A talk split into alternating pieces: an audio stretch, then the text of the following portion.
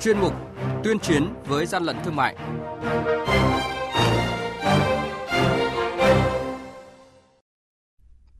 Thưa quý vị và các bạn, quản lý thị trường Quảng Ninh phát hiện thiết bị vệ sinh giả mạo nhãn hiệu Inax bày bán tại trung tâm thương mại. Kinh doanh phân bón giả, một cơ sở ở Long An bị xử phạt vi phạm hành chính 80 triệu đồng. Tháng 9, Hà Nội xử lý hơn 2.700 vụ buôn lậu gian lận thương mại và hàng giả. Đây là những thông tin sẽ có trong chuyên mục tuyên chiến với gian lận thương mại ngay sau đây. Nhật ký quản lý thị trường, những điểm nóng. Thưa quý vị và các bạn, Chủ tịch Ủy ban nhân dân tỉnh Long An vừa ban hành quyết định xử phạt vi phạm hành chính đối với một hộ kinh doanh phân bón tại xã Hòa Khánh Tây, huyện Đức Hòa với tổng số tiền trên 80 triệu đồng do có hành vi buôn bán phân bón giả về giá trị sử dụng công dụng Vụ việc này trước đó do đội quản lý thị trường số 1, Cục Quản lý thị trường tỉnh Long An kiểm tra và lấy mẫu phân bón gửi cơ quan chức năng có thẩm quyền kiểm nghiệm chất lượng. Kết quả kiểm nghiệm cho thấy chỉ tiêu hàm lượng chất P2O5 dưới 70% là hàng giả với giá trị sử dụng, công dụng theo quy định về quản lý phân bón đội quản lý thị trường số 1, Cục Quản lý Thị trường tỉnh Quảng Ninh kiểm tra quầy hàng tại Trung tâm Thương mại Việt Trung, phường Trần Phú, thành phố Móng Cái, phát hiện hơn 200 sản phẩm có dấu hiệu giả mạo nhãn hiệu Inax, đóng gói, dán nhãn không theo quy cách của nhà sản xuất, không giấy tờ chứng minh nguồn gốc xuất xứ, không có giấy đăng ký kinh doanh theo quy định. Hàng nhái, hàng giả, hậu quả khôn lường.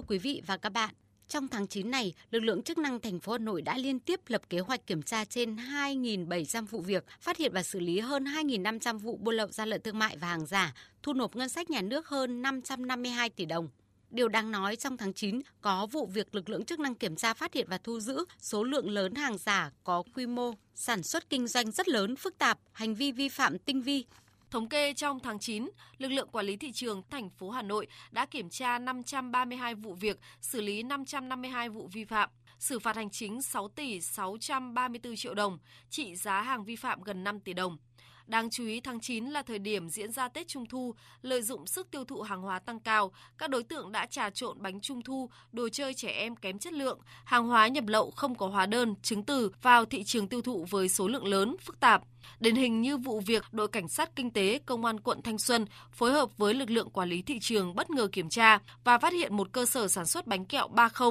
có dấu hiệu vi phạm nhiều quy định về an toàn thực phẩm. Thượng úy Trần Trung Hiếu, đội cảnh sát kinh tế công an quận Thanh Xuân cho biết. Trường hợp như thế này thì chúng tôi rất là bất ngờ vì mức độ vi phạm và mức độ mất vệ sinh an toàn thực phẩm của cái đơn vị này là quá lớn và những sản phẩm này thì không đảm bảo điều kiện nào về vệ sinh an toàn thực phẩm và không có công bố chất lượng những cái sản phẩm này là không đủ tiêu chuẩn để lưu thông ở ngoài thị trường. Thực hiện chỉ đạo của Ủy ban nhân dân thành phố Hà Nội, tháng 9 là tháng cao điểm, Công an thành phố Hà Nội tuyên truyền, tấn công, xử lý vi phạm liên quan đến bóng cười trên địa bàn. Thế nhưng điều đang nói, quy định của thành phố Hà Nội quyết liệt là vậy, nhưng vẫn có cơ sở cố tình vi phạm kinh doanh bóng cười trái phép bị lực lượng chức năng kiểm tra, phát hiện xử phạt vi phạm hành chính theo quy định nhưng ngay sau đó lại tái diễn. Luật sư Trịnh Trang Thanh, giám đốc công ty luật hợp danh H3T cho rằng hậu quả từ việc sử dụng bóng cười gây ra khá lớn, do đó cần xử lý nghiêm các cơ sở kinh doanh trái phép bóng cười. Nếu cơ sở nào nhiều lần tái diễn vi phạm thì có thể xem xét xử lý đến tội danh vi phạm hình sự.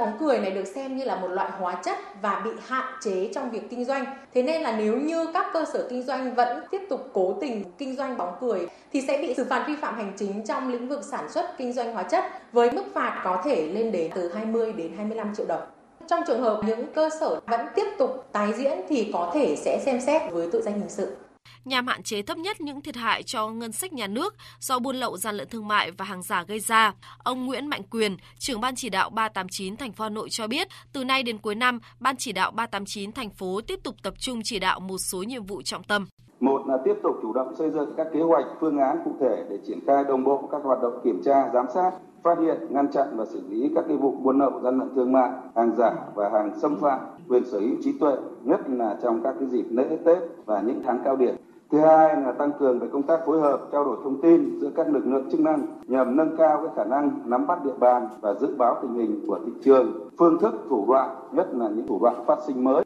tăng cường công tác tuyên truyền, vận động và nâng cao nhận thức của quần chúng nhân dân tham gia đấu tranh chống buôn lậu, gian lận thương mại và hàng giả và gắn cái trách nhiệm của người đứng đầu cơ quan đơn vị với kết quả thực hiện chống buôn lậu, gian lận thương mại và hàng giả. Quý vị và các bạn đang nghe chuyên mục tuyên chiến với gian lận thương mại, hãy nhớ số điện thoại đường dây nóng của chuyên mục là 038 85 77 800 và 1900 88 86 55. Tuyên chiến với gian lận thương mại phát sóng thứ ba, thứ năm và thứ sáu hàng tuần. Thưa quý vị và các bạn, khi xử phạt vi phạm hành chính đối với hành vi buôn bán hàng hóa có chất lượng không phù hợp với quy chuẩn kỹ thuật tương ứng sẽ bị phạt tiền theo giá trị hàng hóa vi phạm và không bị áp dụng các biện pháp khắc phục hậu quả. Theo quy định tại điểm C khoản 1 điều 20 Nghị định số 119/2017 của Chính phủ, quy định xử phạt vi phạm hành chính trong lĩnh vực tiêu chuẩn đo lường và chất lượng sản phẩm hàng hóa cần lưu ý áp dụng mức phạt tiền tương ứng theo giá trị hàng hóa vi phạm tại khoản 1 điều 19 Nghị định 119 để xử phạt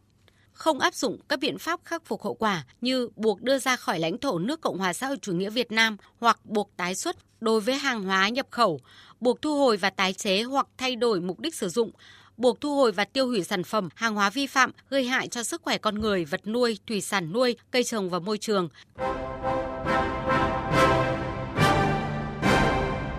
Chung tay chống hàng gian, hàng giả, bảo vệ người tiêu dùng.